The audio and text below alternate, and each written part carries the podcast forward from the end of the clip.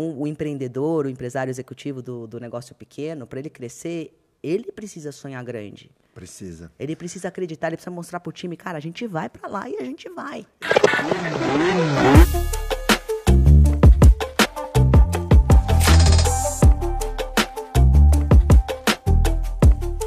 Empreendedores, empresários obstinados por resultados, sejam bem-vindos a mais uma edição do Pode Acelerar. Dessa vez aqui comigo, uma empresária. Né? Então vamos ter aqui o brilho feminino nessa edição do Pode Acelerar. Renata Spaliti, ela que é vice-presidente da Apsen Farmacêutica, uma das maiores farmacêuticas do Brasil. Renata, seja muito bem-vinda aqui ao Pode Acelerar. Que gostoso. Obrigada, viu? Obrigada pelo convite. Feliz de estar aqui com você.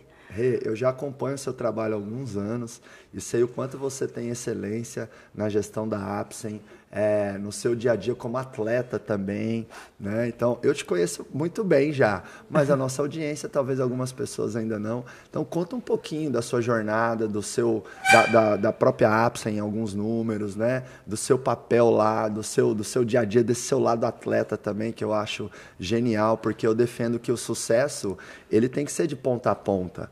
Algumas pessoas têm sucesso profissional, e fracasso familiar. Ou algumas pessoas têm desempenho profissional né, e falta de desempenho pessoal. Então, assim, o sucesso tem que ser por inteiro. E eu acho que você transborda isso, transpira isso. Né? Então, fala da Rê, da Apsen, para que a minha galera possa te conhecer. Ai, que gostoso.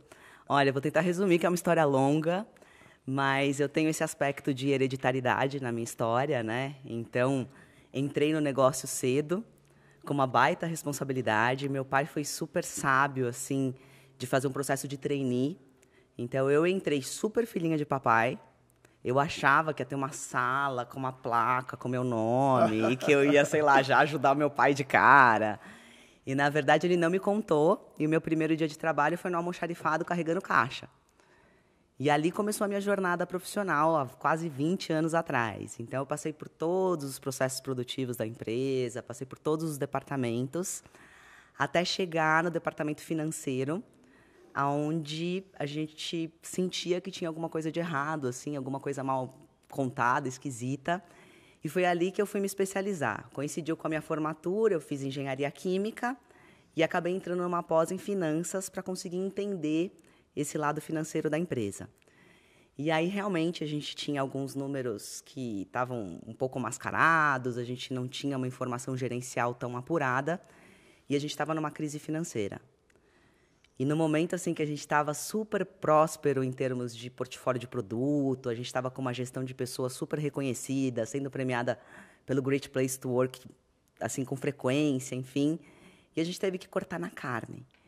Então, aquele foi, acho que, o meu primeiro aprendizado, assim, é, executivo mesmo de, de, assim, trazer as notícias ruins. Então, eu brinco que eu vim como a filha do Renato, uhum. que veio para contar notícia ruim. Então, eu fui a princesinha do apocalipse, que eu brinco que é o meu apelido ali naquele momento. Uhum. Porque fui eu que fiz muitas reuniões para demitir pessoas, para renegociar contratos, para renegociar benefícios. Então a gente fez toda uma assim um, uma mudança na Apsen, que foi isso em 2007. Aí na sequência veio a crise de 2008, que você deve se recordar bem. Uhum, uhum. E foi assim, por um lado, foi sabe aquela coisa assim meio de Deus também, porque se a gente não tivesse feito a reestruturação em 2007, não tivesse entendido o buraco que a gente estava, 2008 com a crise a gente teria desaparecido. Mas não, a gente arrumou toda a casa em 2007. Passamos por 2008 ainda arrumando a casa, mas já estabilizados. E aí, em 2009, a Apsen voltou a crescer. A gente começou a prosperar, voltou a investir em P&D, o que foi uma dor para nós, porque o mercado farmacêutico é um mercado de ciclos longos. Então, investir em P&D, parar de investir e voltar a investir, você vai ter o retorno só lá na frente.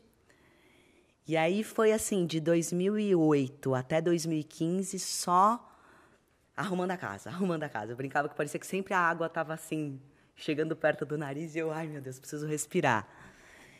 E aí, quando chegou em meados de 2014, mais ou menos, como o meu chefe sempre foi o meu pai, eu tinha muita dificuldade de ter feedback. de ter direcionamento, de me desenvolver, e eu sempre fui muito inquieta. Então, a vida inteira eu fiz uma série de processos de coaching, de mentoring, uma série de cursos. E nesse período eu estava passando por um coaching barra mentoring, porque dessa vez eu tinha procurado um profissional que tinha vindo da minha área. Então eu não queria só o coaching para me ajudar a chegar nas respostas, mas eu queria também um mentor que pudesse me trazer respostas e tudo. Perfeito. E ele me mandou para um MBA para CEOs na FGV, que foi life changing assim para mim. Foi ali que eu falei, caramba, qual que é o papel do CEO, né? E o que que a gente precisa entender para um negócio que está se tornando grande e complexo. E ali que eu comecei a criar a visão de futuro da Apsen. Então, eu fui ali, digamos, a, a, a, madrinha do planejamento estratégico. A gente criou uma visão de futuro para cinco anos. Na época, a Apsen faturava quase 500 milhões e eu queria faturar um bi. Eu queria sentar na mesa grande de negociação, eu queria ter mais colaboradores, um portfólio maior, enfim. Só que naquela época era um sonho da Renata muito distante, assim. Então, convencer as pessoas, é, fazer todo o trabalho de estruturação da empresa foi, foi assim bem desafiador. Assim, foram algumas dores, mas também muitas realizações, né? E eu passei esses últimos cinco anos fazendo esse trabalho de estruturação da empresa e de preparação para esse crescimento.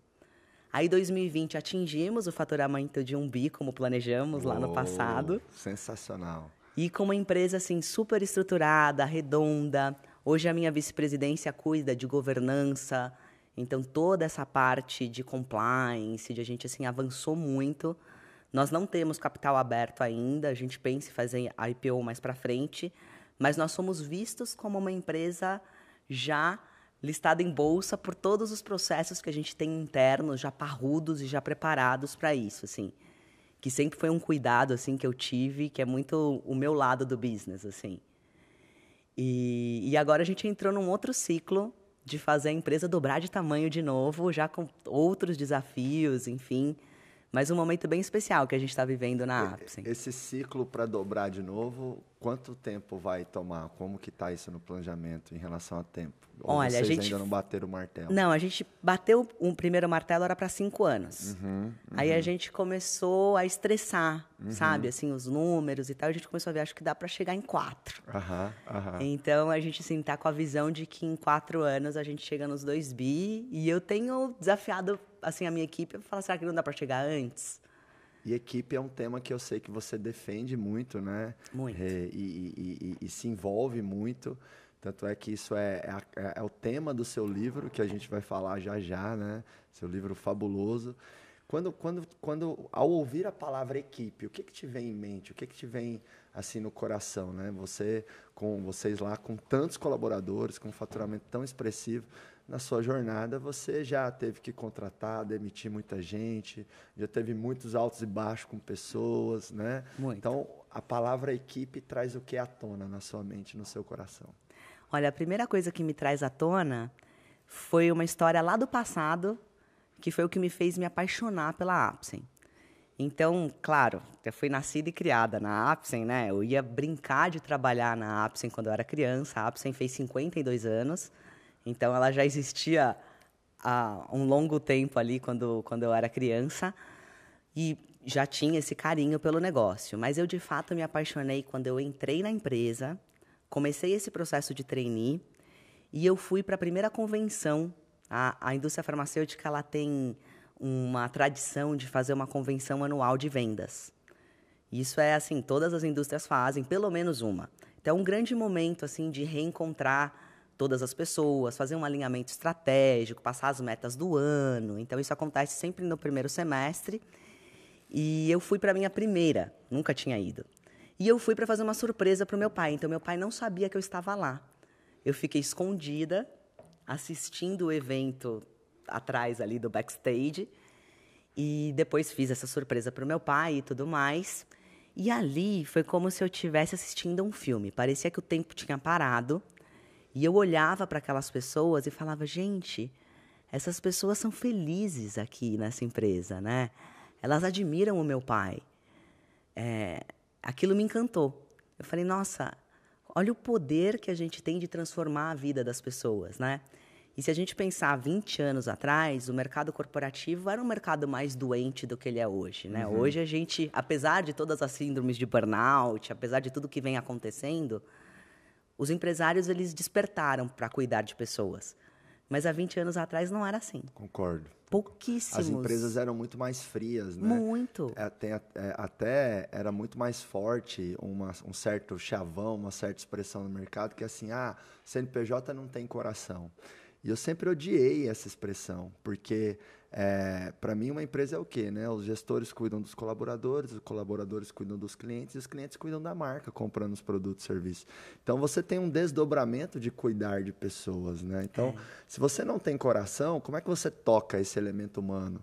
É claro que justamente por ter coração, a gente tem que tomar as decisões pensando no coletivo. Sim. E não, ah, não vou demitir essa pessoa porque eu tenho um carinho por ela. Sim. Ela está há seis anos aqui, está prejudicando, mas como eu tenho coração, não vou desligar ela. Não. Sim. O coração verdadeiro, ele toma decisões impopulares, igual você fez, né? Para enxugar custos para a companhia sobreviver porque às vezes você vai demitir uma, duas, três pessoas para salvar outras 50. Sim. Então, quem, quem tem coração de verdade no negócio, pensa no coletivo, é. não no individual. Eu tenho um lema que me ajudou muito nos momentos mais difíceis, inclusive esse que foi o primeiro, eu era super jovem, e de lá para cá eu carreguei ele comigo para tudo.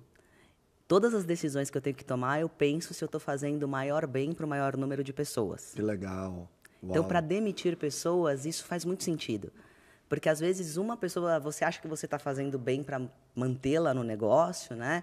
Na verdade, você não está fazendo nem bem para ela, porque ela também provavelmente está estagnada, não está crescendo, não está evoluindo, e nem para o negócio, porque um time de alta performance, um time comprometido, é, ele não, não, não, não, lida bem com uma pessoa que está puxando o negócio para baixo, que não está comprometida. Então você acaba minando um time, às vezes, por uma pessoa. Então, eu acho que é, demissões são um dos maiores desafios, né? A gente, claro, se a gente gosta de pessoas, a gente sofre ao demitir pessoas. Uhum, então, uhum. funciona muito para isso, mas funciona para todo o resto. É. Né? Se você está numa concorrência, se você está numa escolha importante, às vezes você, poxa, é, é invariável que a gente faça amizades, que fornecedores se tornem grandes parceiros. E às vezes você tem um fornecedor que é teu parceiro há anos, mas de repente ele não é o melhor fornecedor para executar aquele job que você precisa naquele momento. E você precisa ter essa visão de, cara, vou pensar no negócio. E trazer, eu acho que eu quero fazer um parênteses, eu achei brilhante a sua pergunta. Para mim, ela é uma ferramenta que eu vou incorporar no meu dia a dia agora e recomendo os empresários incorporarem também. Né? Essa decisão que eu estou tomando faz o melhor bem para o maior número de pessoas. É eu acho que isso vai te ajudar. Isso te direciona e te traz uma paz no coração também, ao mesmo tempo. De falar, ok, é uma decisão impopular, é uma decisão difícil, mas eu estou cuidando do maior número de pessoas, né? Então, nem sempre... É... A, a nossa vida de empresário, executivo, os empreendedores, assim, eu acho que é uma vida de decisões difíceis o tempo uhum, todo. Uhum, uhum. Né? A gente tem muitas coisas boas para comemorar, a gente tem muitas realizações, mas no dia a dia a gente também tem muita bucha para resolver, a gente muito. tem muito problema. E decisão é uma coisa cruel. Por que, que eu digo que decisão é cruel? Porque você só sabe se a decisão foi boa ou ruim no futuro, né? É. Você nunca tem, assim, no, no, no, no day after, a certeza de que você tomou a melhor decisão. E quantas vezes eu tomei certas decisões que eu jurava que era o melhor caminho, a melhor rota e que aquilo ia causar um grande impacto positivo no negócio e aquilo foi um problemão. Sim. Eu me lembro uma vez na jornada do IBC, é, eu estava concluindo meu segundo MBA, né? Era um MBA na FGV. E aí eu falei, poxa, a gente tem que criar um MBA no IBC, colocar ali um tempero da nossa proposta de valor e, sabe, juntar essa parte da capacitação dos executivos mas também com a transformação deles e dar ferramentas de desenvolvimento humano e tudo mais. E aí eu tinha convicção de que a gente ia explodir com esse produto, né? Então a gente foi lá, abriu turma em 20 cidades de uma vez, peguei, peguei uma parte relevante da nossa verba de marketing, porque eu acreditava assim fortemente e cegamente no produto. E, e o time estava comprado com a ideia, não, é isso, a gente vai acessar outro mercado agora, né? A gente, enfim, vai concorrer ali em MBA e vai bombar, porque a nossa proposta de valor tem o MBA e tem o coaching juntos. Uhum. E aí a gente, enfim, montou o corpo docente, investiu numa série de coisas, o produto ficou pronto, começamos a marketar turmas em mais de 20 cidades, né? Passou um mês, vendas muito baixas. Passou dois meses, a gente estava, sei lá, com 15% de vendas em relação ao 100% da meta, sabe? Passou seis meses, foi um fiasco, assim, sabe? A gente perdeu uma grana considerável para o nosso tamanho naquela época. Uhum. E é uma lição que eu me lembro, né? É, é, quando eu falei o que, que te vem à tona com a equipe, você trouxe um momento que, que, que tem emoção, né? É. Incrível. Aquilo que tem emoção nos marca para sempre, né? Muito. E eu lembro direto dessa decisão, que foi uma decisão que eu jurava que a gente ia agregar 30%, 50% de faturamento no nosso negócio. E, na verdade, trouxe um prejuízo expressivo. Então, por isso que eu digo que tomar a decisão é cruel cruel, porque às vezes você. E, e, o inverso também. Quantas vezes eu tomei uma decisão que passou uns três dias eu poxa, não sei se eu tomei a decisão certa, mas depois de um ano você fala, caramba, ainda bem que eu tomei aquela decisão, né? Sim. né? Então, é por isso que eu digo, Renata, que nós empreendedores, executivos, empresários e tal, a gente tem que ter um negócio que chama estômago. É, e estômago demais. é sinônimo de paciência, né? E paciência é sinônimo de resiliência, né? A gente conseguir absorver os impactos e ser antifrágil. Coragem, né? Porque também não tomar decisões, você fica estagnado, né? Isso. Então, Exato. eu acho que você tem que ter muita coragem, tem que é, saber lidar com os erros, porque a gente vai tomar decisões que não são acertadas e a gente não pode desmorecer, e, enfim, tem que continuar. E o líder também tem o papel de inspirar as pessoas, né? Então, por mais que você perceba que às vezes tomou uma decisão que não deu certo, você ainda tem que estar ali preparado para tá, vamos se refazer, vamos, vamos nos reconstruir para conquistar algo novo, para construir algo novo. Então, acho que tem essa esse exercício diário, né, de você estar tá sempre. Como, como inspirar as pessoas na prática, no dia a dia? Você pode trazer alguns exemplos, algumas reflexões? Como que você faz isso dentro da Apsen com as suas equipes? Então, sabe que na Apsen, e isso que me fez escrever esse livro, que chama Sucesso é o Resultado de Times Apaixonados, é, a gente começou a perceber o quanto o nosso time era diferente do mercado através de feedbacks das pessoas, né, dos nossos clientes, dos fornecedores, das próprias pessoas. Aí a gente começou a observar feedback de pessoas que já saíram da empresa. Porque quem está na empresa, às vezes, pode dizer, ah, não, mas está empregado, de repente, sei lá, né, não vai falar mal da empresa. Tá opinião né? tendenciosa, né? É. Aí a gente começou a ver as pessoas que saem da empresa e que até hoje, assim, são nossos amigos, têm um carinho gigante, as, me as melhores memórias, assim, da parte executiva vieram da Apsen e tal. E a gente começou a refletir o que, que era que inspirava tanto as pessoas na Apsen, né? E uma das coisas que a gente percebeu é essa gestão que coloca o ser humano no centro. A gente sempre colocou o ser humano no centro. A gente sempre acreditou que eu, e por isso que eu te falei que eu me apaixonei pela empresa através dos colaboradores. Quando eu vi e por mais que a gente tenha um propósito muito nobre, que é cuidar e salvar de vidas, né, nos, com os nossos produtos, é, eu percebi que tudo começa com as pessoas, com os nossos.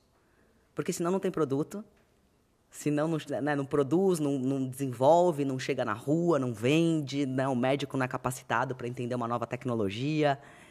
Então eu percebi que cuidar daquelas pessoas era a essência do sucesso do negócio. E a gente sempre cuidou muito das pessoas é, em todos os aspectos, desde desenvolvimento e capacitação até envolvendo as pessoas no negócio. E o que a gente percebeu que o maior senso de realização dos nossos colaboradores é poder fazer parte da construção. Então, acho que assim, a, a virada de chave da Apsen, que foram esses últimos cinco anos, que fez da Apsen uma empresa que sim, as pessoas são apaixonadas, mas que, por outro lado, é de altíssima performance, porque hoje a gente cresce no mínimo o dobro do que o mercado, e aí a gente tem uma sazonalidade super grande, a gente tem uma série de questões que impactam no nosso mercado, mas a gente chega a crescer duas, três vezes o mercado e os nossos concorrentes estão, assim, pasmos, né? O que, que aconteceu na Apsen? E o que aconteceu na Apsen foi que a gente conseguiu plugar o sonho de todos os colaboradores no nosso sonho. E aí Uau. a gente entrou num flow corporativo. A verdade é essa.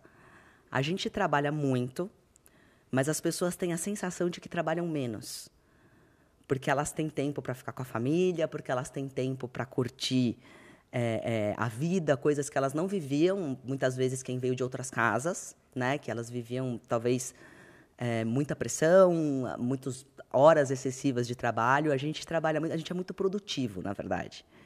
E acho que quando você faz com paixão, com amor, quando você se enxerga no negócio, o senso de construção e a oportunidade das pessoas realizarem o que elas acreditam, a gente dá esse espaço para as pessoas, mesmo que dê errado.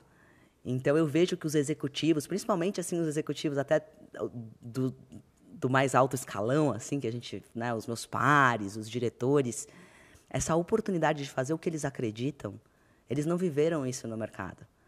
Então, isso faz com que eles, de fato, se inspirem, se engajam, eles dão o seu melhor, assim, porque eles querem fazer a Apsen chegar lá. Né? Eu, eu sempre brinco com eles, eu falo, gente, vocês têm noção que a gente está construindo uma história que o mercado vai olhar para vocês como os caras que fizeram isso? Porque né, a gente não faz nada sozinho, não é o meu pai, não sou eu, é o time. Uhum. Então, eu, eu falo muito isso para os meus, meus VPs, para os meus diretores, e aí a gente cascateia para baixo, assim. E o time, se você conversar com a pessoa que serve o café, com a pessoa que faz a limpeza, todo mundo está muito, assim, comprometido, engajado com a Apsen nesse sentido, assim. Tá todo mundo muito com vontade de fazer a Apsen chegar. Uau. Todo uau. mundo sabe aonde a gente quer chegar, qual é o caminho e o papel de cada um dentro dessa, dessa realização. Uau. Tem uma coisa que eu falo para os empresários, Rei, que eu falo assim, ó, a principal venda que a sua empresa tem que fazer não é para o consumidor, é para o colaborador. É. A principal venda que a empresa tem que fazer é para o cliente interno. Exatamente. Se o seu time não comprar o teu sonho, não comprar os teus valores, não comprar a tua jornada, você não vai ter um ambiente interno de alta performance, logo você não vai ter alta performance nas vendas. Exato. E é incrível como tem uma desproporcionalidade na energia que se coloca na venda para o cliente externo em relação à energia que você coloca na venda para o cliente interno. Sim. Então você pega lá o budget, o orçamento o que se gastou naquela empresa, né, em marketing, venda, promo, anúncios e tudo mais, e você vai ver que aquilo é muito maior do que a verba que se gastou para encantar a folha de pagamento. É. E muitas vezes a empresa ela tem uma margem justamente ali, ó, em aumentar o retorno sobre o investimento da folha de pagamento, né? É. Então eu acredito muito nisso e é legal conhecer, né, uma empresa, mais uma empresa, né, que são poucas empresas, né, que de fato compram a ideia do ser humano no centro, né? Ou seja, é, essa questão né, do, do, do, amor, da paixão, que já já a gente vai entrar nisso, que é o tema do seu livro, realmente impacta em resultados econômicos e financeiros. Né? Felicidade dá lucro. Muito, muito. Sabe que eu fiz um trabalho com o Oscar Montomura, uhum. de cultura corporativa, e eu pedi ajuda dele para materializar a cultura da APS. Eu falei, Oscar, nós somos diferentes nós temos resultados extraordinários e a gente ainda não tangibilizou, a gente não colocou. Quando você pergunta ah, qual que é a cultura da ápice, né? A gente tinha dificuldade de traduzir isso no passado. Aí eu trouxe o Oscar, ele entrevistou a empresa inteira, conversou com todo mundo. E ele ficou bastante encantado mesmo. Ele falou: gente, vocês aqui têm algo que eu nunca vi no mercado. E aí eu falei: poxa, o Oscar tá falando isso, né? O cara que tem tantos anos de mercado, que já fez projetos de cultura para o Magalu, já fez para Johnson Johnson, para. E me marcou muito uma história da, da Johnson que ele contou. Ele falou, Renata, é, eu vou te contar uma história que aconteceu na Johnson, acho que era Johnson Consumo. Eles me chamaram para fazer um trabalho de cultura organizacional. E eles estavam tendo prejuízo atrás de prejuízo no Brasil, assim, consistentemente. E aí a gente só fez um alinhamento de cultura. A gente realmente traduziu, a gente foi lá atrás buscar qual que era o propósito do fundador, a gente foi todo fazendo um, um histórico da empresa, né? uma empresa muito antiga, uhum. e foi colocando as pessoas dentro dessa visão e tal. Em um ano, a empresa passou a dar lucro. E eles não tinham feito nenhuma super estratégia de marketing, nada. Eles fizeram um alinhamento de cultura. Então, investir em pessoas, assim, eu não tenho a menor dúvida de que investir em pessoas. Da... Claro que o marketing é super importante, uhum, óbvio. Uhum, uhum. Né? Eu estaria sendo leviana aqui se eu não dissesse Total. que a gente tem estratégias de marketing incríveis e, e, e tudo. Mas tudo isso sai do ser humano diferenciado, apaixonado, é, né? Eu vejo assim, a empresa, ela tem os seus pilares, né? Marketing, vendas, pessoas e uma série de outros pilares. E você não pode ter ali um pilar tão manco. Exato. Né? Então é como se você tivesse uma ponte, essa ponte vai te tirar do estado atual, te levar para o estado futuro, que é traduzir a sua visão em realidade. No caso da Apsen, chegar nos 2 bi em 4 anos, vai dar certo. Eu já estou aqui, já estou profetizando aqui, você vai voltar, pra, vai voltar Amém. aqui não pode Eu acelerar. Recebo. Se você não voltar aqui não pode acelerar, se tivesse no seu coração, não vai bater a meta, viu? Então saia daqui com, um esse, com isso no diálogo interno. Eu vou voltar aqui no Marcos, vou bater essa meta. Então, às vezes, né, para sair do meu estado atual e chegar lá e, e, e alcançar minha visão, é como se eu tivesse que passar por uma ponte. Essa ponte tem pilares. E tem empresa que deixa alguns pilares muito mancos, muito Sim. pequenos. Ou seja, tem um risco ali da coisa colidir ou você não conseguir ter a rota necessária. Né? É. Né? E muitas vezes esse pilar manco, esse pilar diminuído, reduzido, é o pilar da gestão de pessoas. Né? Exatamente. Né? Ô, ô, Renato, o que é cultura para você? Cultura é a essência da empresa, a personalidade da empresa, né? No nosso caso, que somos uma empresa familiar, vem muito da nossa essência, da essência dos meus avós, que foram os fundadores, uhum. do meu pai, que foi a pessoa que fez a empresa crescer, que foi a pessoa que sonhou. Ele trouxe sonho para a empresa. Ele trouxe essa coisa de, gente, nós podemos, sabe, assim, ser uma empresa de inovação. Na época, no Brasil, imagina, meu pai foi muito é, é, à frente do seu tempo, assim, né? E mesmo na época que as indústrias farmacêuticas nacionais, praticamente todas, foram para o genérico, o meu pai tinha tanta convicção de que ele tinha o caminho certo que ele falou: nós não vamos, nós vamos continuar na inovação.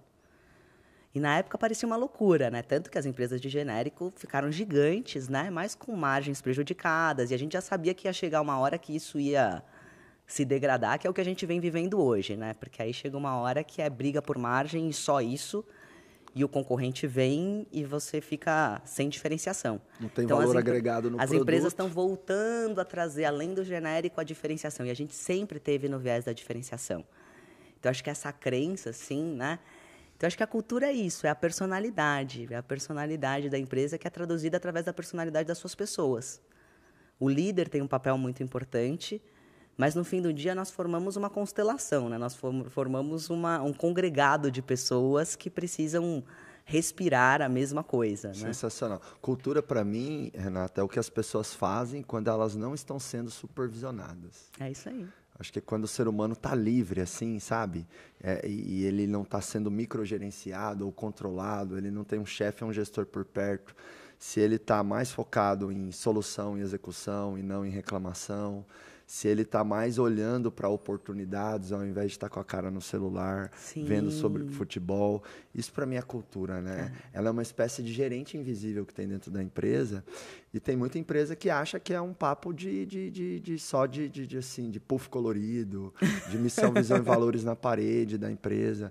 E não é, né? Não você, é. é você cuidar desse desses pensamentos e comportamentos que são mais frequentes dentro é. da empresa. Olha, eu vou te dar um exemplo da Apsen.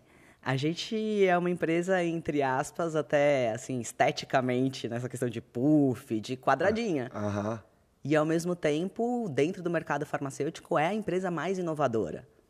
Então, isso não tem muito a ver com... Né? Não adianta você... É o que eu sempre falo, assim... Eu acredito muito que a gente está no momento da coerência. Uhum. Então, que eu acho que é o que falta para o mundo, o que falta para os líderes. E eu acho que a Apps é uma empresa coerente, que prega uma coisa, executa né, na prática tudo aquilo que fala e coloca na parede. Então, muitas empresas colocam o puff colorido, pendura o quadro da, né, do, uhum. de toda a missão, propósito, não sei o quê, frases lindas, né, um, um super marketing, um branding incrível, mas as pessoas não vivem aquilo na prática.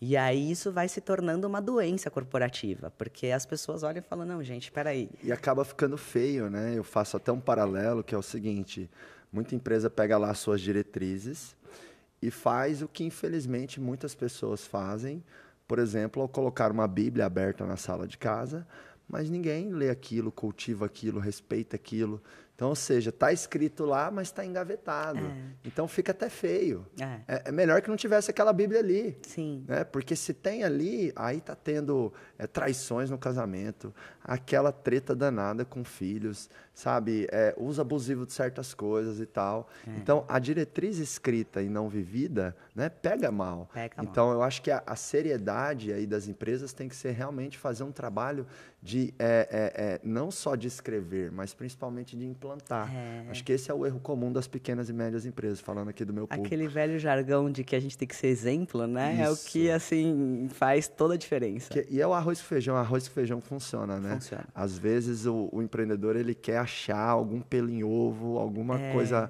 um jump off the cat, né? Um pulo do gato americano, mas não tem, não né? Tem. Esse arroz com feijão que funciona mesmo, não é, Renato? Sim, sim. E assim, muitas vezes vezes a empresa, né, principalmente as pequenas e médias empresas, elas fazem justamente o oposto que você fez, que é o correto, que é fazer um trabalho sério em relação à cultura, né?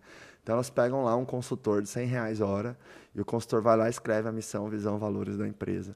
Aí você chega no dono, dona da empresa, qual que é o teu propósito? Qual que é o propósito da empresa? Aí ele fala, peraí, deixa eu olhar no site. Aí eu falo, como assim olhar no site? Você não está na ponta da sua língua, não está no seu coração, é. não está na sua memória, você não está cascateando. Nem você comprou o teu propósito, quanto mais o teu time, entendeu? Exatamente. Joga isso fora. Era melhor você falar para mim, não fiz, não tenho. Sim.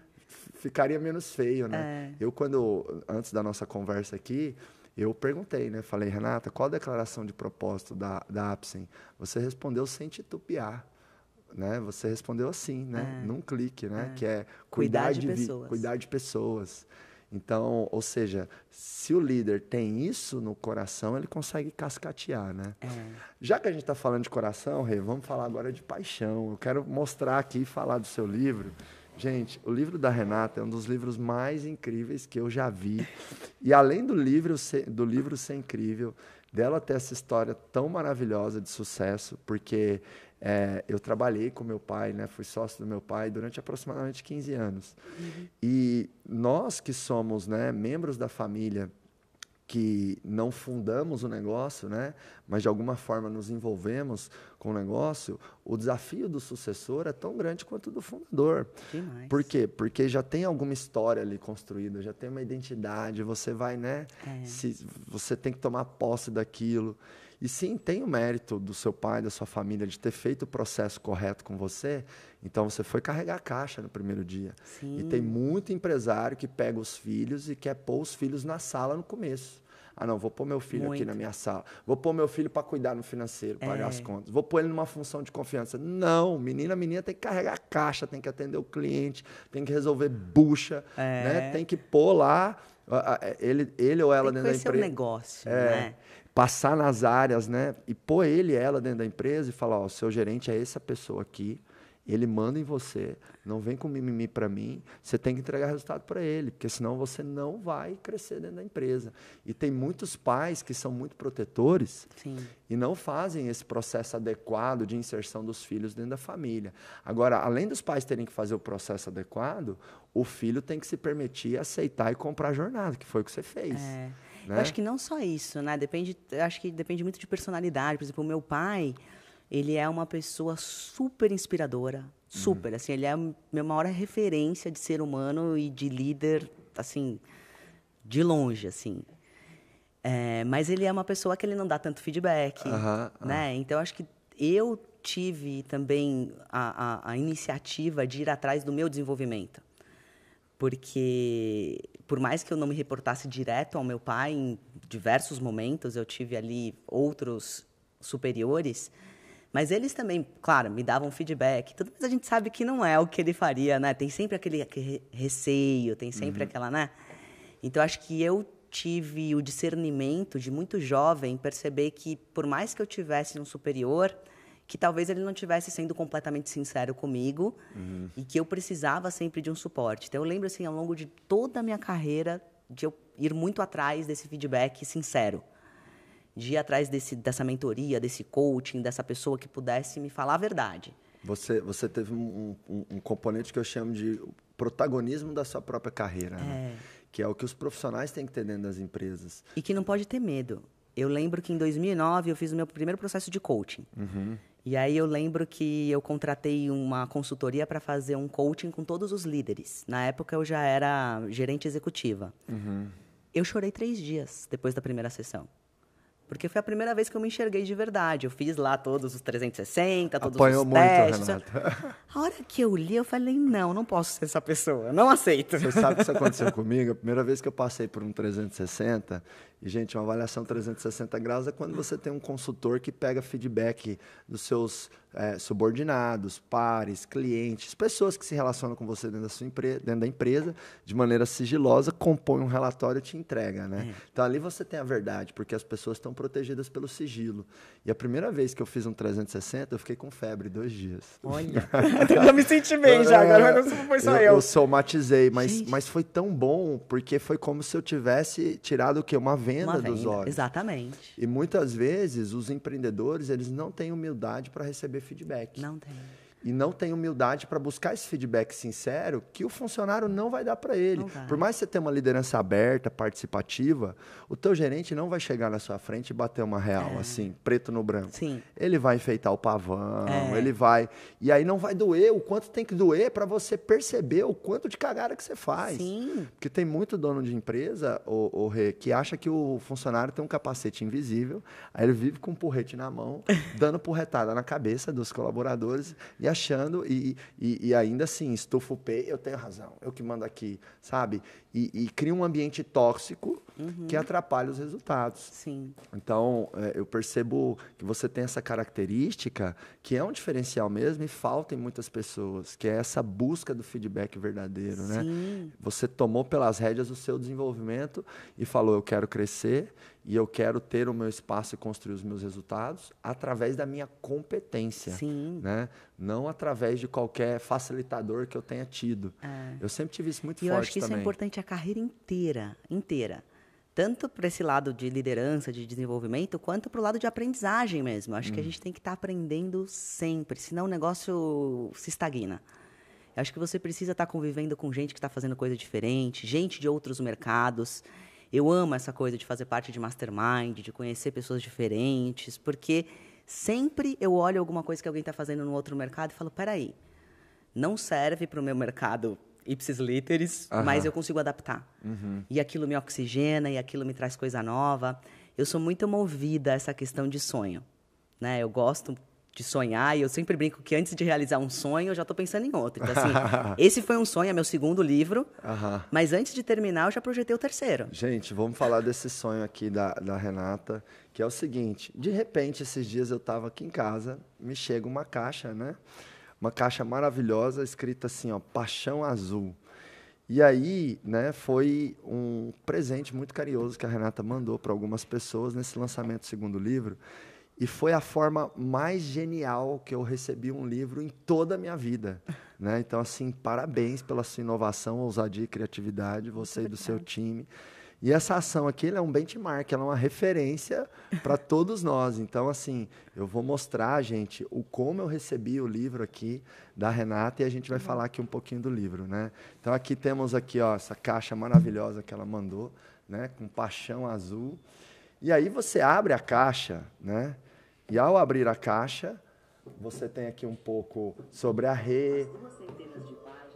E aí você abre, você tem um coração e um áudio, né? E eu vou colocar esse áudio aí para vocês. Vamos ouvir. Talvez não consigam traduzir o que realmente mais importou em todo o processo de construção dessa obra, porque isso é algo que não dá para descrever e nem mesmo explicar há mesmo um ingrediente poderoso contido nesta obra: a paixão. É a paixão que leva médicos a passarem noites em claro para dar o melhor tratamento a um paciente.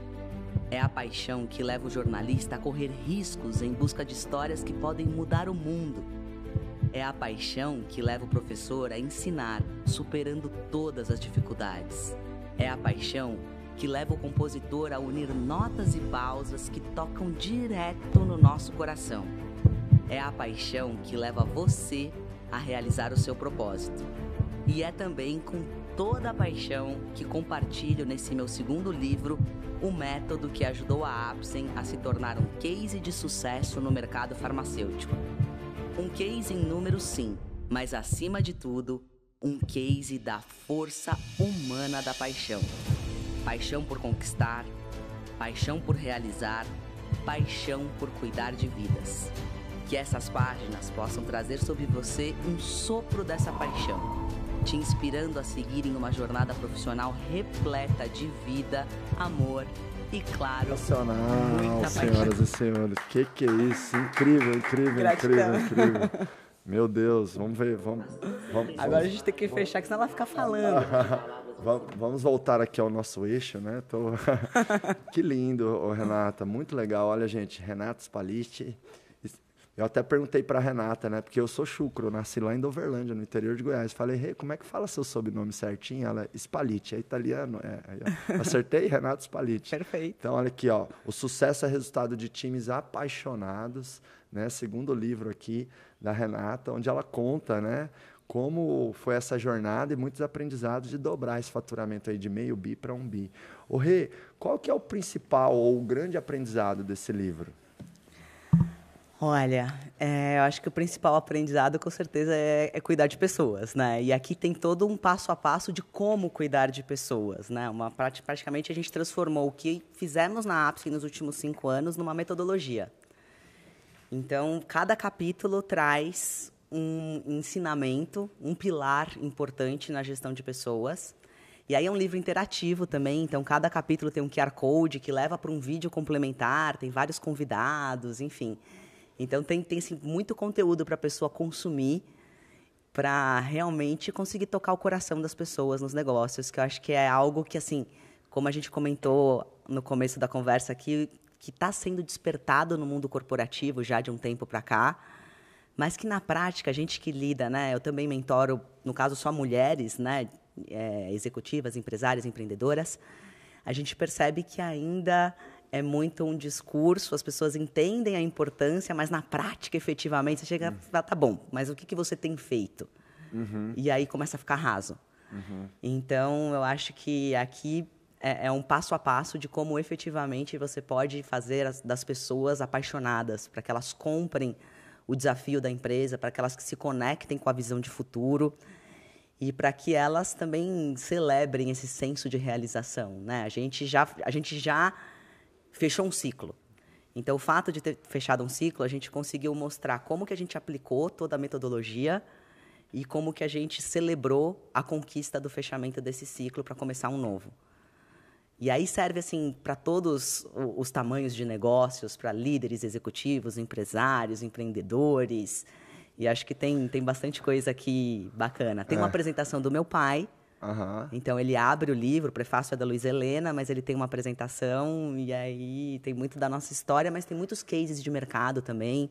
Eu entrevistei alguns executivos e, e- e coloquei muita, muita coisa que embasa aquilo que a gente está fazendo na Apsen, que também está sendo feito em outros lugares inspiradores para trazer ideias, né?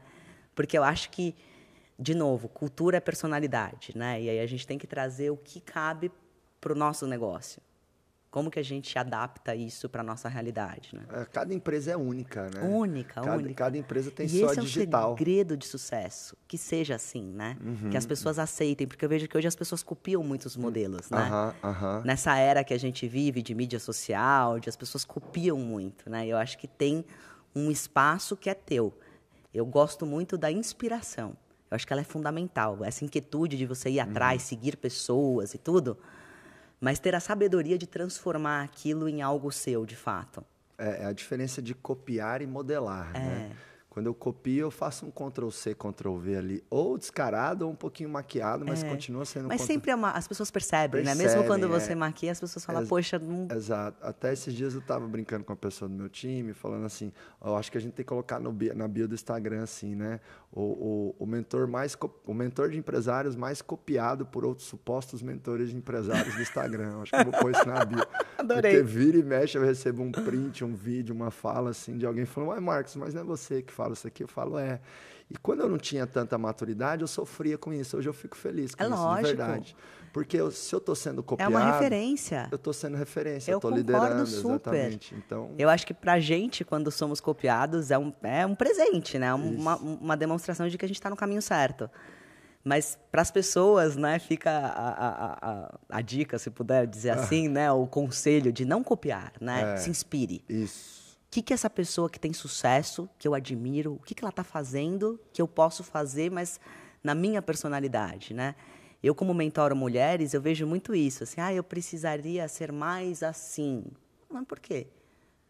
Existem executivos de sucesso de todas as personalidades. Tem os mais tímidos, tem os mais expansivos, tem, né? Eu acho que é de fato. Tem os atletas, né? É, os atletas. Conta um pouquinho dessa sua vida atlética aí. Você compete quantas vezes ao ano? Como, como que você concilia, né? Essa rotina é, é, executiva, empreendendo, né? Um negócio que com certeza deve te exigir de maneira relevante Muito. o seu tempo, né? Porque, claro, dá para trabalhar de forma inteligente, mas precisa de volume de trabalho, né? Muito. Tem, Muito, tem, gente. Tem, é. Olha, a empresa mais estruturada, porque às vezes olha para a ah, é uma empresa grande, tanto departamento, mais de 1.800 colaboradores. A dedicação, ela é a mesma. Né? São outros dilemas. Você tem equipes que resolvem uma série de questões, mas no fim do dia a gente tem que estar junto. E tem que tomar decisões Tem que tomar né? decisões, tem que participar, tem que direcionar, né? É, então, eu acho que é assim, né? Tem que ter volume de trabalho e qualidade no tempo trabalhado, Sim. né? É, tem aquele livro que tem alguns fundamentos legais, né? Que é o trabalho quatro horas por semana. Alguns fundamentos ali são bons, mas a capa do livro ela é meio tópica, assim, na minha Sim, opinião, né? É. E ela traz uma mensagem que é, pode ser mal interpretada, né? Uhum. Porque não tem como a gente chegar lá trabalhando 40 horas por semana, quiçá quatro. É, é isso mesmo. então, é, é, precisa de volume de trabalho e precisa de trabalho inteligente. Eu acho que essas duas coisas, né? O é. hard work com o smart work é. Vai te dar ali, de fato, né? Uma utilização muito boa do seu tempo. Mas acho que você tem que se apaixonar pelo teu business. Eu, para mim, trabalho. Meu, meu, pai, ele tem uma frase que eu amo. As pessoas perguntam para ele: quando você vai tirar férias? Ele fala: mas eu estou sempre de férias.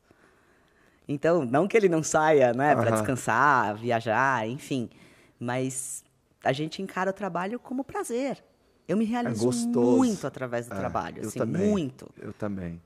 Eu também. É, é, é gostoso, né? É. Gostoso. Renata, conta pra gente né, essa parte que eu, que nem eu falei, né? Do seu. Como é que você concilia a vida profissional, né? Com a sua carreira de atleta também, né? Fala um pouquinho aí da modalidade que você compete.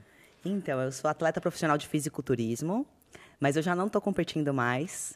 Já tem acho que mais de dois anos que eu parei de competir, porque eu entrei pro carnaval. Uhum, eu virei rainha de bateria e aí ficou incompatível sambar com competir, com, né? Era muita coisa, eu tive que escolher. Mas o fisiculturismo, assim, primeiro que eu sempre fui uh, do esporte, né? Uhum. Mais da dança até. Eu fiz balé desde os 5 anos de idade. E comecei na musculação em 2003, na faculdade. Sempre pratiquei a, a musculação e fui me apaixonando pela musculação. E aí, quando eu vi, eu já estava é, com todo um suporte, já andava de lancheira, já tinha médico que me acompanhava, já tinha toda a questão de fisioterapeuta, que atleta se machuca, é fato, não tem como. Alta performance, você precisa mesmo de né, profissionais que te auxiliam. E aí o meu noivo virou para mim e falou assim: Você tem vontade de competir, não tem? Aí eu falei: Tenho, mas poxa, com 34 anos na cara eu vou competir, né? Você acha que passou a minha fase, né?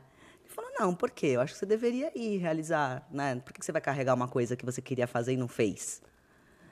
E eu lembro como se fosse hoje que ele falou assim, então vamos te inscrever numa competição. Aí ele abriu o notebook, pesquisou lá uma competição. Ele, não, você não vai competir aqui no Brasil, você vai competir fora, Estados Unidos. Aí procurou lá uma competição, fez a minha inscrição. E assim eu entrei no mundo do fisiculturismo. Eu não sabia nada de competição. Aí eu peguei um coach americano na época, e fiz um trabalho com ele de seis meses, me preparei para a minha competição. E aí, eu vou ser muito sincera com você.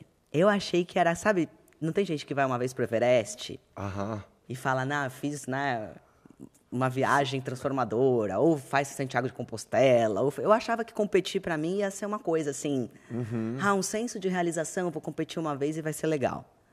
Mas aí eu me descobri super competitiva. então eu cheguei na competição, eu falei, meu Deus, quero ganhar de qualquer jeito. e óbvio, né? Minha primeira competição, meu corpo não tava, né? O, o, o fisiculturismo é um esporte de longo prazo. Uhum. E aí eu fiquei em terceiro lugar na primeira competição. Uau! E aí eu falei, caraca, fui bem, né? Aí eu falei, eu quero competir de novo. aí, aí eu peguei mais seis meses. Só que aí dessa vez eu fiz uma coisa que foi um aprendizado para minha vida e que eu pratico muito na Apsen. Que é a história de você colocar um objetivo, você acreditar e você se enxergar nele no futuro. Uhum. Eu cheguei de viagem dos Estados Unidos, eu coloquei um porta-retrato com uma foto minha lá competindo, tudo. Coloquei a minha medalha de terceiro lugar no, no porta-retrato. Comprei um porta-retrato igual, grande assim. Coloquei a data da próxima competição, eu lembro até hoje. E aí eu escrevi, aguardando a foto do primeiro lugar. E coloquei no meu escritório. Todos os dias de manhã eu sentava na minha mesa, olhava para lá, mas eu tinha tanta certeza que eu ia ganhar, que o dia que eu subi para competir, eu subi campeã, assim, eu subi, eu tinha certeza no meu coração. Então isso foi um aprendizado tão grande, e o fisiculturismo foi um assim um super aprendizado assim para mim, porque primeiro, eu tive que aprender a lidar com preconceito, né? Quebrar preconceitos até meus, que eu tinha tanto medo de me expor, que eu falava, poxa, será que as pessoas vão me respeitar? Eu tô ali de biquíni competindo e amanhã eu tô sentada numa mesa de reunião com outras pessoas, né, tanto do meu time quanto de fora, como que eles vão me enxergar, né? E aí eu lembro muito que minha mãe falou para mim assim, filha, se é isso que você quer, primeiro as pessoas vão te julgar, depois elas vão te admirar. Ela falou, espera. E foi assim que aconteceu. Me julgaram Uau. muito no começo, mas depois me admiraram. Aí passaram a torcer e me acompanhar. Eu viajei o mundo, competi em vários lugares, viajava sozinha, adorava competir sozinha. Era o meu momento de ir até pro negócio, assim, para dar aquela oxigenada, para não ter ninguém junto, para me divertir muito, assim, competindo e foi bem legal, assim. Ganhei alguns títulos e tudo. Aí quando eu entrei pro carnaval, e eu sou apaixonada por dançar, por tudo. Eu tive que escolher, porque o fisiculturismo é um esporte muito específico. Você não pode fazer, por exemplo, o samba é um cardio super forte, né? O fisiculturismo não é compatível com o cardio forte. O fisiculturismo você faz, eles chamam de um, um cardio de baixa intensidade, né? Uhum. Para não queimar músculo, para então tem toda uma. E aí eu aprendi a falar muitos nãos. Eu aprendi a perder vergonha, porque no meio de uma reunião eu tinha que abrir uma marmita, porque eu tinha que comer naquele horário.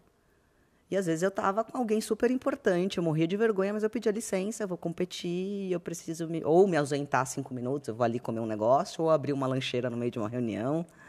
Então, para mim, foi assim, um aprendizado. Que legal. De assim, quebrar paradigmas, de me colocar em primeiro lugar, de fazer uma coisa que. É, foi a primeira coisa que eu fiz que era só para mim. Né? Até então, poxa, a minha faculdade eu fiz porque eu ia trabalhar com meu pai, né? As, as, escolhas que eu tinha feito, enfim, competir era um negócio que eu falei, isso é meu. É um negócio que a Renata quer, ninguém mais quer. Porque, no fundo, as pessoas, poxa, né? É... As pessoas achavam que ia tirar o meu foco do trabalho. E, no fim, me melhorou. Porque eu voltava tão oxigenada das competições, eu voltava tão cheia de vontade de fazer as coisas, com novas ideias, com, né? Então, foi uma coisa que foi bem legal de ter vivido, assim. E hoje eu levo vida de fisiculturismo. Eu ando com lancheira. Se for no meu carro agora, minha lancheirinha tá lá e Tem tudo. uma lancheirinha lá. Tá. Mas não tão rígido. Então, eu, eu, me permito, eventualmente, não seguir ali a risca da competição e tudo mais. Mas eu não sei, acho que eu já aprendi a, a, a levar essa, esse estilo de vida, assim, é. entrou no sangue. É, tem, tem uma expressão que eu falo, Renato, que é assim, corpo são, é, mente sã, sorriso no bolso e dinheiro no bolso. é verdade. Então, Gostei. Né? Acho que quando a gente combina todos esses elementos, é aí você tem um tempero tão especial na sua vida, você tem a vida por completo. É. Você tem saúde, você tem alta performance, você tem conexão com a sua essência, você também tem resultados profissionais e financeiros. Sim. A vida é tão maravilhosa, tão abundante que eu falo, né? O sucesso ele tem que ser de ponta a ponta, é. o sucesso tem que ser 360. E a vida é, é rápida. Eu acabei de perder minha avó. Ela faleceu na sexta-feira. E a vida é um sopro. Então, assim, uma das coisas que eu estava no meu último ensaio de carnaval, antes do. Depois ela teve UTI, enfim, eu fiquei ausente da escola por duas semanas. Mas teve um dia que eu, normalmente a gente fica na. Eu sou rainha de bateria, a gente fica na frente da bateria. Uhum, uhum. Teve um dia que eu fui para trás da bateria. E aí eu tive um momento ali, assim, de êxtase, assim, né? Que eu pensei assim, eu falei, gente, quantas mulheres têm coragem de fazer o que eu estou fazendo? Quantas mulheres teriam vontade de desfilar, de estar na frente de uma bateria, de, mas, poxa, não, mas o que, que vão pensar, mais isso, mais aquilo, é tanto mais. E naquele momento eu me senti assim, muito realizada. Eu falei, poxa, que, que bom que eu tive coragem de fazer uma coisa que me faz bem, que eu gosto, e que no fim do dia eu acabei provando para as pessoas, através dos meus resultados, através do meu trabalho, que uma coisa não invalida a outra, né? Total, total. Então, essa, a mulher ela é muito julgada, né? Nos estereótipos e tudo mais. Então, acho que, que a gente tem que cuidar de todas as áreas da vida e tem que ser feliz. É. Meus pêsames pela perda da sua oh, avó. Obrigada. Eu, eu conheço um pouquinho dessa dor, porque eu perdi meu avô. Meu avô, meu avô infartou na minha frente quando eu tinha 11 anos, 11, 12 Nossa. anos. E eu fui criado pelos meus avós, né? Então, hoje eu tenho um hábito que é muito difícil, muito raro eu me desconectar de uma pessoa que eu amo de verdade sem dizer eu te amo. Então, se eu estou com meu pai, eu termino as mensagens falando eu te amo, com a minha esposa, minha avó, minha mãe, meus avós, porque eu sei que de repente eu ou alguns deles, né, eles podem não estar aqui. Pode ser a última não vez. Estar né? lá, pode ser a última vez. E às vezes a gente perde a mão e se desconecta dessa verdade que existe uma finitude Sim. e não uma infinitude na nossa vida, é. né? Por isso que a gente tem que dar o nosso melhor, não a cada dia, mas a cada momento. É. E, é, e é um desafio sustentar essa sua melhor entrega, essa sua alta performance em tudo. E eu acho que o esporte ajuda muito a construir essa disciplina Muito. de presença e entrega assim, em cada detalhe. Né? É. Eu, nunca, eu nunca pratiquei nenhum esporte, Renata. Eu, eu cresci no computador, eu fui gamer. Né?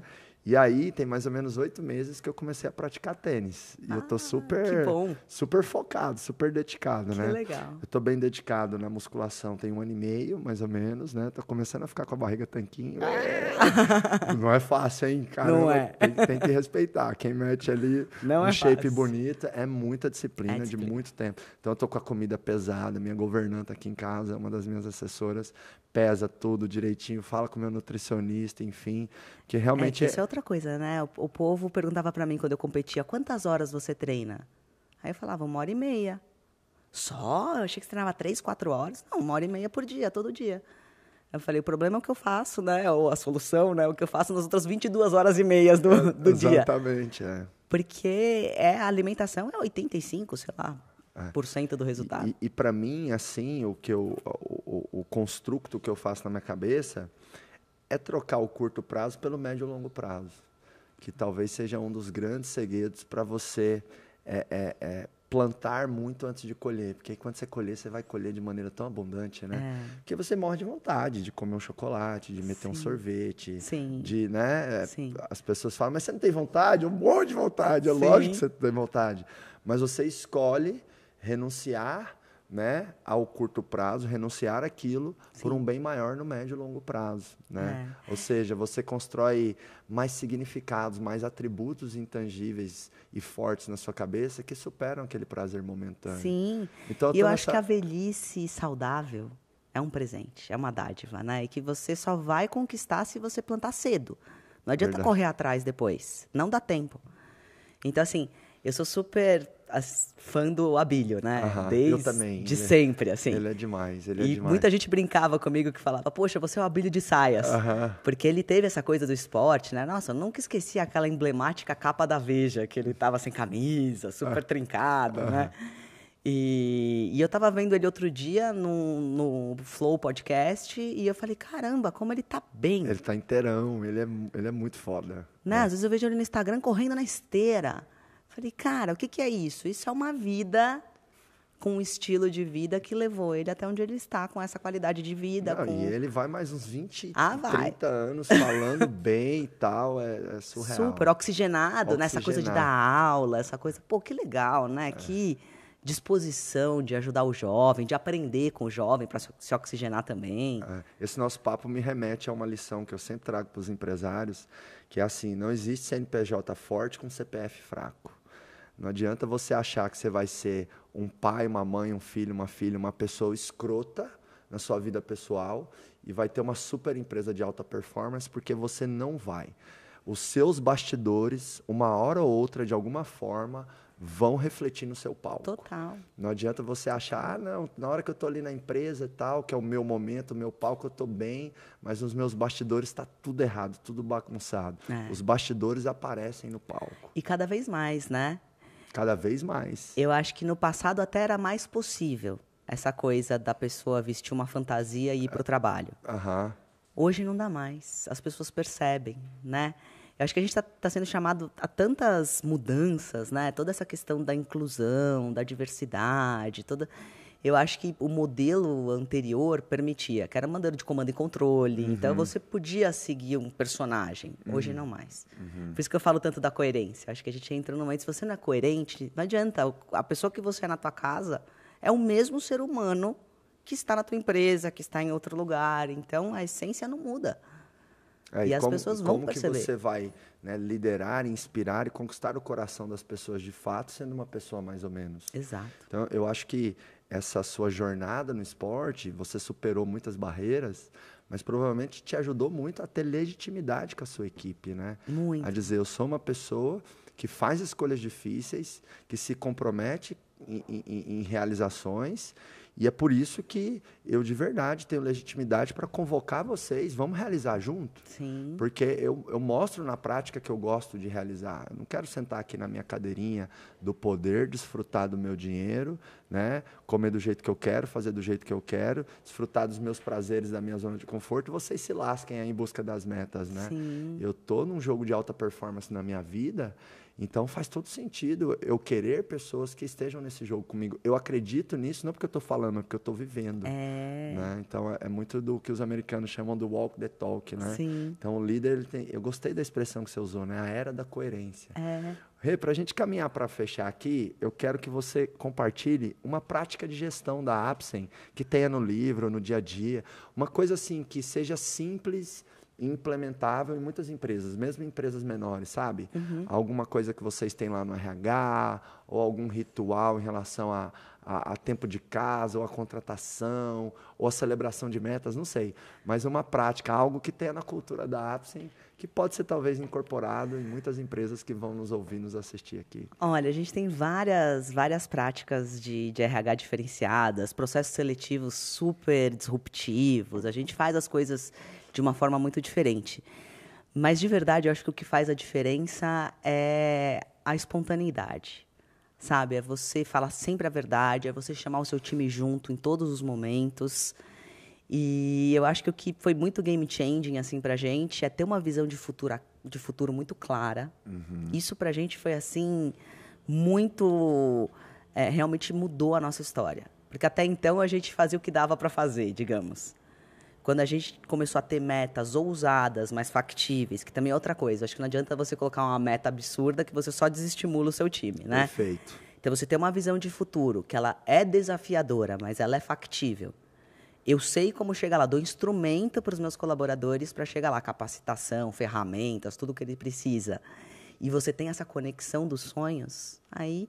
Mas aqui a gente fala de tudo, desde remuneração. A gente tem um, um, um estilo de remuneração super diferente a gente foge da remuneração do mercado, então a gente tem outras, tem bônus diferenciados, tem algumas outras coisas que são bem específicas da Apsen, mas eu falo muito de remunerar bem. Eu acho que time de alta performance é time bom. E time bom não trabalha por um salário mais ou menos, não trabalha por um resultado mais ou menos, não, né? Então acho que essa essa virada de chave para você trazer pessoas boas, para você exponencializar o seu negócio, ele tem alguns pilares que a base de tudo é a cultura, mas que tem toda essa questão. Mas acho que essa visão de futuro é, é, é super relevante, assim. Até como você comentou dos seus, da, na, das pessoas que você trabalha, que são pequenas e médias empresas, eu acho que nem todas têm essa visão de futuro clara e nem todas têm essa coragem de falar que quer ser grande. Né? Acho que o Brasil, a cultura brasileira, tem um pouco dessa coisa de ah, é arrogância, é petulância, é, né, é errado ser bem sucedido, ou, né? Então, o empreendedor, o empresário executivo do, do negócio pequeno, para ele crescer, ele precisa sonhar grande. Precisa. Ele precisa acreditar, ele precisa mostrar para o time, cara, a gente vai para lá e a gente vai. Ele precisa sonhar e declarar para o time, né? É. Porque se o sonho está só na sua cabeça, como é que você faz as pessoas comprarem e assumirem o compromisso de Exato. traduzir esse sonho em realidade? Exato. Agora, o que é muito importante os empresários fazerem, que eles não fazem, é mostrar como o alcance da visão e do sonho da empresa vai se traduzir em benefícios para a equipe. É. Então, muitas vezes o líder ali no dia a dia, ele fica com um discurso assim, mas nós precisamos bater essa meta porque é importante para o nosso departamento, para a nossa área, porque isso vai ser bom para o nosso negócio. E ele esquece de trazer elementos do tipo, gente, quanto mais a gente crescer, mais oportunidades de carreira a gente vai criar, Exato. mais aumentos e promoções a gente vai dar, É. mais cursos, mais treinamentos. Lembra daquela festona que a gente fez no final do ano passado? É isso. A gente quer fazer uma festa 10 vezes maior no ano que vem. É. E isso só vai acontecer se a gente bater esse, esse, esse número. É. E vamos lá. Quanto mais a nossa empresa crescer, mais vai ser o quê? Um case de sucesso no seu histórico profissional. É. Cada vez menos as empresas elas não contratam currículos, elas contratam cases, Total. histórias. Total. Eu falo isso pro meu time. Se a gente fizer uma história que a gente saiu de 5 para 500 pessoas, sei lá, em 3 anos, 4 anos, você nunca mais vai ficar desempregado. É. Entendeu? É Se a empresa não te reconhecer, fica tranquilo, o mercado vai te reconhecer. É isso mesmo. Então, então, dar o seu melhor aqui não é só dar o melhor pela empresa, é dar o melhor por você também. É. Até um dos nossos valores, Renata, é lealdade. E eu falo para o time assim: o que é lealdade? O primeiro elemento da lealdade para nós. Né? Porque o que as empresas têm que fazer é o que eu chamo de desengravidar os valores. O que que é desengravidar? É especificar. Né? Porque palavras soltas são muito grávidas. É. Se eu falo para a você. interpretação, A interpretação é de cada um. Sim. Então, aquilo que eu falo, à luz do significado, não nasce na boca de quem fala, mas no ouvido de quem ouve.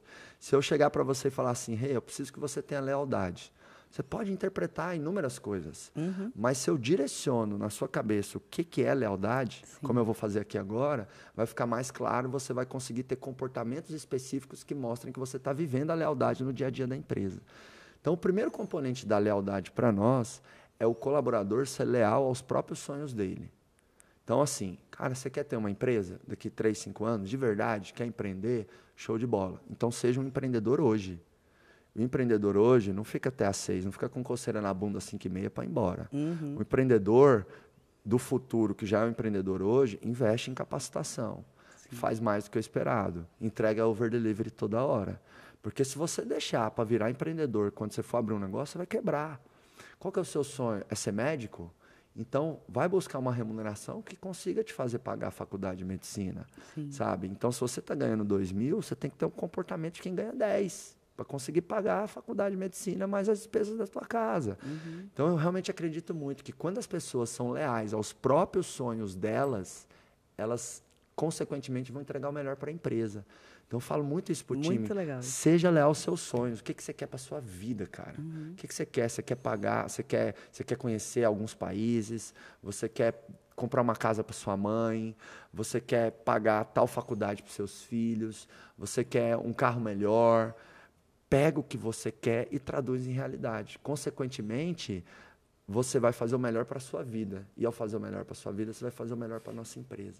Porque muitas vezes as empresas elas têm um discurso um pouco egoísta, né? centrado no próprio umbigo. Do seguinte, se a gente bater a meta, a gente vai crescer assim, vai ser bom para o nosso negócio isso, nós vamos abrir tal, tal, tal coisa, enfim. E se esquece de vender para o colaborador os benefícios para ele. É. Porque, na verdade, o crescimento da empresa se traduz em aspectos positivos para todo mundo, né? Sim, Todos os stakeholders, sim. clientes, fornecedores, sociedade, colaboradores. Mas o colaborador, às vezes, ali na ponta, na base da pirâmide, né? Que está mais na operação, ele não tem essa visão macro, essa visão de cima que a gente tem. Sim. E a gente precisa educar, né? O líder tem que ser um educador. Super, super. Renata, para a gente fechar, pensa o seguinte: é como se Deus, Papai do Céu, colocasse um superpoder aí nesse microfone e a sua próxima fala ela vai ser ouvida por milhões de pequenos e médios empreendedores no Brasil. Né? Então, ó, pensa com muito carinho, já começa a pensar nessa fala. Eu sempre faço essa provocação aqui no final do nosso podcast, do Pode Acelerar, né? Que eu falo assim, ó, agora esse microfone ganhou um superpoder e milhões e milhões de empreendedores vão ouvir a sua próxima mensagem, né? Então, assim, fala o que fizer sentido para você em termos de, de, de mensagem final para ajudar esses empresários que nos acompanham, porque as pequenas e médias empresas são responsáveis por mais de 50% dos empregos formais, por uns 30% do PIB. E é o PIB também, que às vezes que eu chamo de PIB circulante. O que é o PIB circulante? É o seguinte: o cara está num bairro local, numa grande cidade, ele vai lá no cabeleireiro. Aí ele faz a barba, ele paga 30 reais. O dono da aquele, aquele barbeiro pega aqueles 30 reais e vai na padaria. Uhum. O, o, o, dono da padaria pega aquele dinheiro, sei lá, vai consertar alguma coisa numa outra lojinha ou vai no supermercado de bairro. Então é o dinheiro que está na rua, circulando, Sim. sabe? É, não que o outro dinheiro esteja errado, não é isso, mas é especial esse PIB circulante. É, demais. Porque é o dinheiro que circula no, no, na mão da população, não uhum. é a uhum. grana que está em grandes portfólios de investimento, né?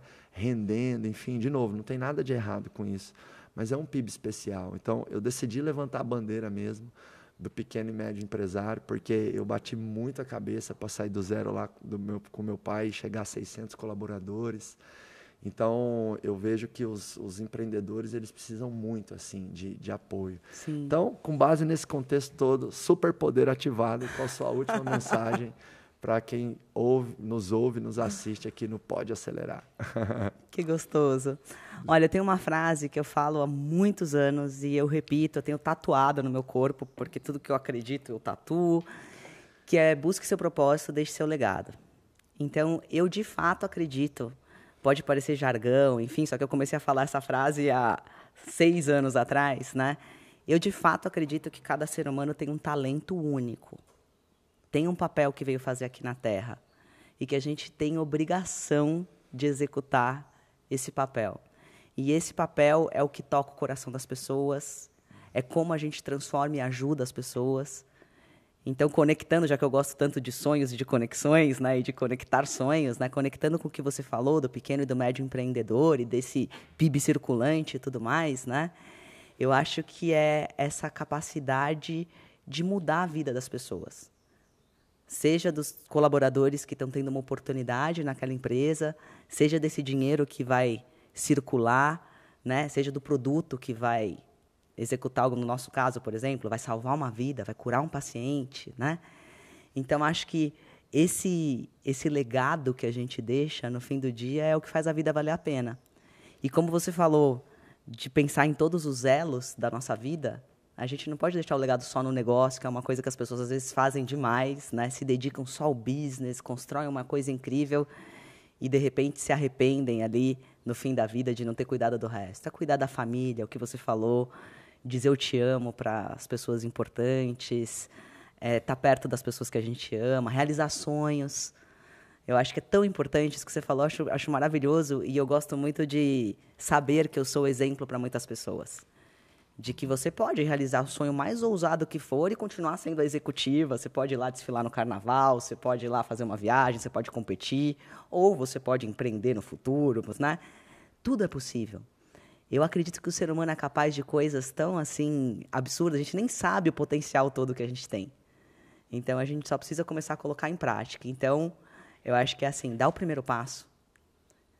Tenha a crença de que se você der o primeiro passo, Deus vai colocar o chão para você. Então, acho que essa é a mensagem final assim que eu deixo. Muito lindo. Uau, uau, uau, uau. E também conectando com o que você disse, né? Muitas vezes é, a gente quer que a estrada inteira esteja iluminada, né? Então é como se a gente fosse sair de uma cidade para outra, dirigindo o nosso carro, e a gente esperasse que todo o caminho tivesse 100% iluminado, 100% previsto, e não é. Na verdade, quando você começa a dirigir, e está de noite e o seu farol está ligado, iluminando a estrada, você vê os seus próximos 20 metros, né? É. Aí você dirige mais um pouco, vê os 20, vê os 20, vê os 20. É. Às vezes no escuro. Vezes aí a escuro, bússola está aqui. É, no coração, né? Então, tem tudo a ver com esse seu primeiro passo que você falou. E muitas vezes a pessoa já tem uma empresa e ela pensa assim: ah, não, mas eu já dei o primeiro passo. Tem vários primeiros. Então dá o próximo. É, tem vários primeiros passos que a pessoa não deu. É. Ela deu o primeiro passo em relação a algumas coisas, em outras não. Então tem muita empresa que está comendo bola, por exemplo, em relação a não dar o primeiro passo na gestão, no marketing digital, cuidar dos colaboradores, é. mexer na estratégia do negócio. Sim. A gente está vivendo um mundo, né, que é um mundo cada vez mais volátil, incerto, complexo, ambíguo. E é hora de dar muitos primeiros passos, né? Sim, demais. Mesmo eu e você e qualquer outra pessoa Com de muito sucesso tem muitos novos primeiros passos que a gente tem que dar. Eu coloquei né? aqui no meu livro uma frase do Nizango Anais que eu adorei, que ele falou que nem que ele viva até os 92 anos, ele não vai conseguir realizar todos os sonhos que ele tem. Então eu acho que é isso, né? É nunca parar. Nunca parar, legal. e um ritual final aqui do Pode Acelerar, Renata, é assim, ó. Eu faço uma contagem regressiva. Um, dois, três, e aí eu falo pode, você fala acelerar. Tá. Tá bom? Com muita intensidade, Ah, tá muita energia. Serra o punho assim, ó. Lembra do momento de competição lá que você queria vencer, que o pode era seu, coloca muita energia, tá? Então, ó, um, dois, três, pode! Acelerar!